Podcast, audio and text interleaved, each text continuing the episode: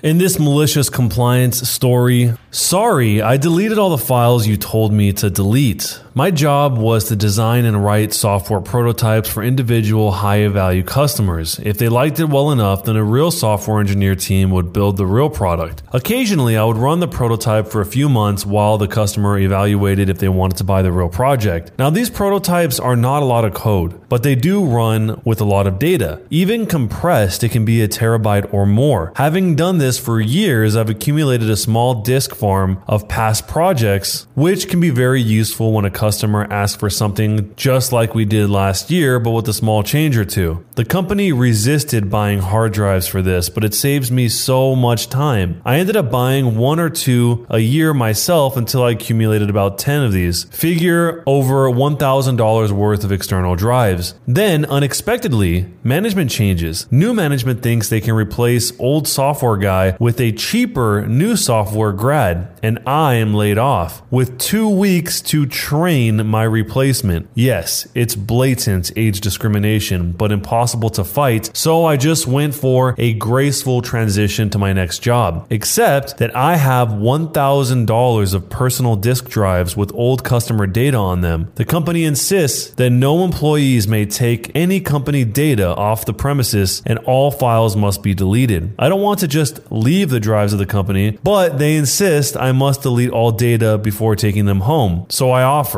Option one, they can buy them from me. Or option two, I will eventually use them for something else, but I can leave the data on them in case someone needs it. Not good enough. The new manager insists that I must delete all data and all backups before I remove the drives. Okay, so that's what I do. Six months later, I get a series of desperate phone calls. The new software grad has been unable to build any new prototypes. Old customers are calling to get old prototypes updated, and the new software grad has no idea how to do that. The executive vice president is calling me to ask what it would take to bring me back to do my old job. Sorry, I got a new job now, and even if I didn't, I cannot just modify the old prototype because you insisted I delete all old copies of it. If I didn't want to modify it, I'd first have to recreate it from scratch. The code still exists in their source control, but the data is the heart of the prototypes, and that old series series of six months apart we collected is gone for good no matter what. Sorry, you screwed yourselves exactly like I told you would happen. I hope whatever you saved by hiring a new graduate to replace an actual experienced programmer was worth it. Was I the jerk? Somehow I thought for sure this was going to lead up to him saying that he actually did keep these hard drives somewhere and then when they called him six months later, he was going to be able to sell them back to them for a bunch of money. But it sounds like he actually just followed exactly what they wanted him to do. But really, it shows that the people running the company didn't really understand what had value and what didn't have value because why wouldn't they first of all just pay for the hard drive so they could host it themselves and secondly ask for the data to be transferred before they let him go? It just doesn't make sense and i think the reason for that is because the company probably didn't understand how this worked especially if it's with new management. It's like old management's bad decisions compiling with new management's bad decisions equals this epic opportunity for malicious compliance where he did exactly what they asked them to do. Let me know what you would do if you're in a situation like this down below. The Karen of my building told me her keycard isn't working. She demanded that I fix her keycard, so I did. This happened maybe five minutes ago, and I think it is hilarious. I'm the facility manager for my building. Everything that happens and goes wrong is my responsibility, so I make sure everything runs smoothly. My boss had made it clear it's my building, and I was hired to not only keep people in line but run everything. I'm not a jerk but I hold people accountable, forcibly but politely. There was no facility manager for a long time before I came along, and both clients and employees ran amok with no order. In the four months I've been here, my boss has praised my performance and has gone to bat for me countless times. She is the best boss I've ever had. I've got a firm but fair approach, and my reputation reflects that. So there's a Karen in the building, and trust me, the name stereotype applies. She's a counselor for family services, has nothing to do with our group group, she likes to complain about everything and gives my boss a headache almost daily. She shares an office with another woman who is unfortunately picking up on her Karen tendencies, making her a Karen in training. I've been doing a keycard audit all week and I knew to leave Karen's keycard alone because she's the only Karen in the building, so her name stands out. I am missing 75 keycards, lots of former employees having all door access, dating all the way back to 2015. I can't have that, so I deleted a lot of them, especially if it had a wacky name or just a room number. However, I did delete Kit's card information because it wasn't under her name. She just came to tell me her key card wasn't working, and Karen happened to be passing by and overheard it. I went and fixed Kit's key card and we went to go check to see if it worked or not. We found Karen outside the office waiting, complaining to my boss that her keycard didn't work either. Karen wandered away and my boss rolled her eyes and I smiled and told her I would take care of it. After checking to make sure Kit's keycard actually worked, I went downstairs to check the system, looked up Karen, and wouldn't you know it, her keycard was completely fine. In fact, it showed that she had a master keycard. So I changed all of her permissions and limited her back to just her room only. I went upstairs and got my boss's attention because her office is next door to the ladies, and I mouthed, Listen, and pointed. I opened their door and was all, Hey Karen, I went and checked your key card in the system. Everything is good to go. In fact, it said you had a master key to the building, and per the company orders, since you're not a contractor or an employee here, I can't give you that access. So I had to revoke your status to just this room only. Can't have you bugging people on official business. Wink. Thanks for bringing your key card to my attention. She started to object that she needed the master key card because X, Y, and Z. And I said, Yeah, sorry, maybe before, but I'm the faculty manager, so you don't need access to everything except this office. And if you do, it's outside your pay grade, so you have to come and get me. Okay? Cool, thanks. Bye. And just then, the door closed on her mid sentence. My boss was quietly laughing hard in her office and gave me an air high five. So, all in all, a Karen complained that her key card didn't work when it absolutely did. In fact, she had master key access, and had she not said anything, she would still have it. But she made me check, and now I revoked her status completely to just her room only. So I wonder what exactly this Karen was using her master key access to do. I mean, was she snooping around the building, setting up things, going here and there whenever she pleased? I'm sure there's all sorts of stuff you could get up to if you could get into any single room in the entire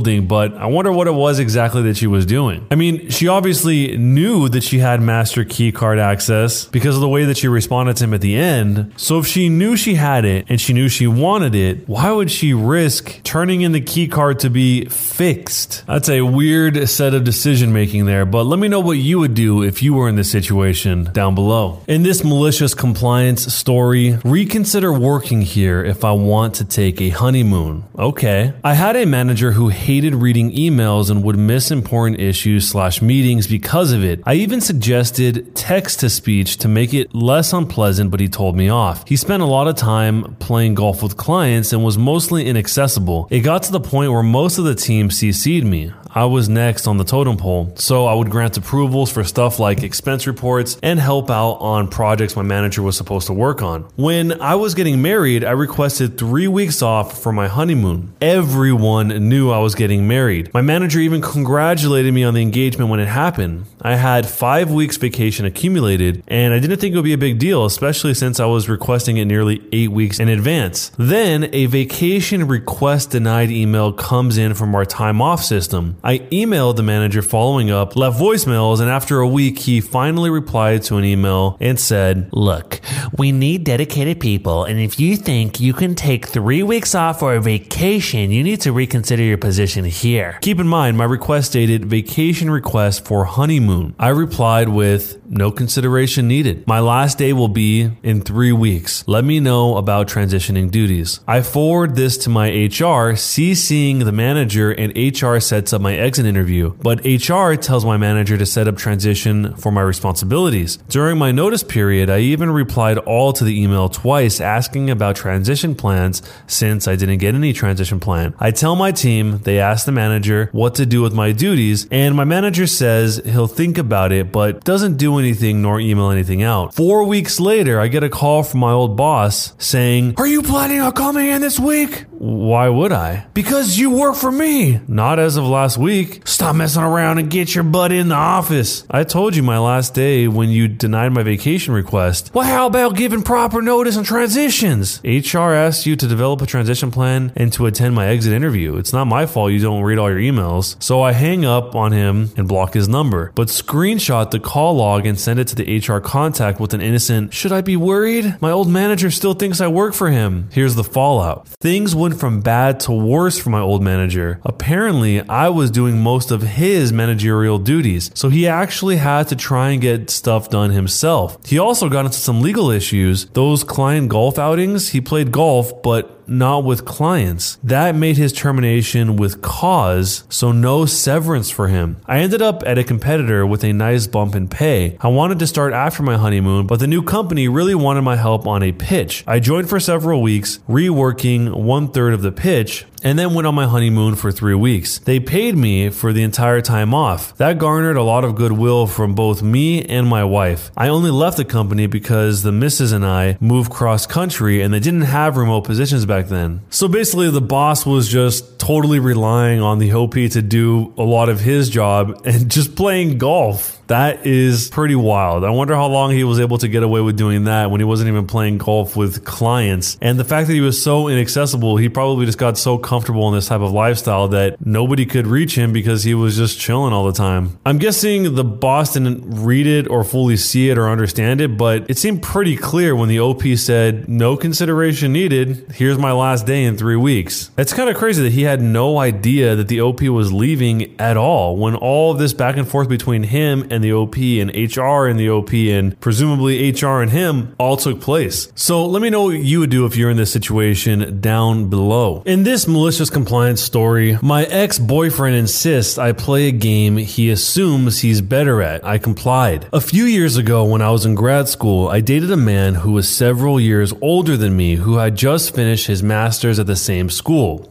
Completely different program, but both in the realm of STEM, and started a company based on that work. He seemed to have a chip on his shoulder about the fact that he went back to school in his late 20s and the fact that I was in a PhD program. I need to emphasize, I did not think I was better or smarter than him in any way. And I thought and still think he is incredibly smart and his company does fascinating work, but still, he projected this inferiority complex on me, and it was one of the many things things that soured our relationship. He was obsessed with feeling smarter than me and bringing me down a peg. The relationship ran its course within a year and the breakup was messy, but he insisted on remaining friends despite a lot of obvious tension between us. One day, he asked me to help him pick up a moving truck he needed for work and I agreed. But when I got in the car, we were kind of quiet for a couple of minutes, so I pulled out my phone and finished the Sudoku game I had in my browser. For some context, I am incredibly good at Sudoku relative to most people. This is because I obsessively solved Sudoku puzzles as a kid and just had a big book of them to solve on long bus rides to school, and it's still my go to game to play while waiting in line, pooping, etc. I don't really correlate this with intelligence, my brain is just trained to recognize the patterns, and solving them is soothing to me. He looked over and saw I was playing and asked what app I played on. I said I just play on a certain website I like, and when he asked why I don't use a Sudoku app, I tried to be as neutral as possible in my response and said that the website had a nice spread of difficulty and that every app I've tried had either been too easy or too hard. Admittedly, it's almost always too easy, but because of the aforementioned inferiority complex, I was hedging this on purpose. He had a kind of, oh really response and insisted I try the app he has on his phone because he was sure I would find it hard. So I maliciously complied. I opened the hardest setting of the puzzle in his app and solved it in about a minute, beating the record on his phone by at least a minute and a half. I showed it to him and he seemed alarmed and basically said that I got lucky. So I played several more times so that my times flooded the fastest times list until his were all gone. His shock and frustration at this was satisfying on its own. But many months later, when I had long forgotten about it, he randomly sent me a screenshot of his puzzle in that app with a faster time, except it was for the easiest puzzle setting. So, of course, to be petty, I immediately downloaded the app, played it on the easiest setting, and beat his time by a significant margin and sent him a screenshot back. Was this mean? Maybe. Was it satisfying? Yes. Was I the jerk?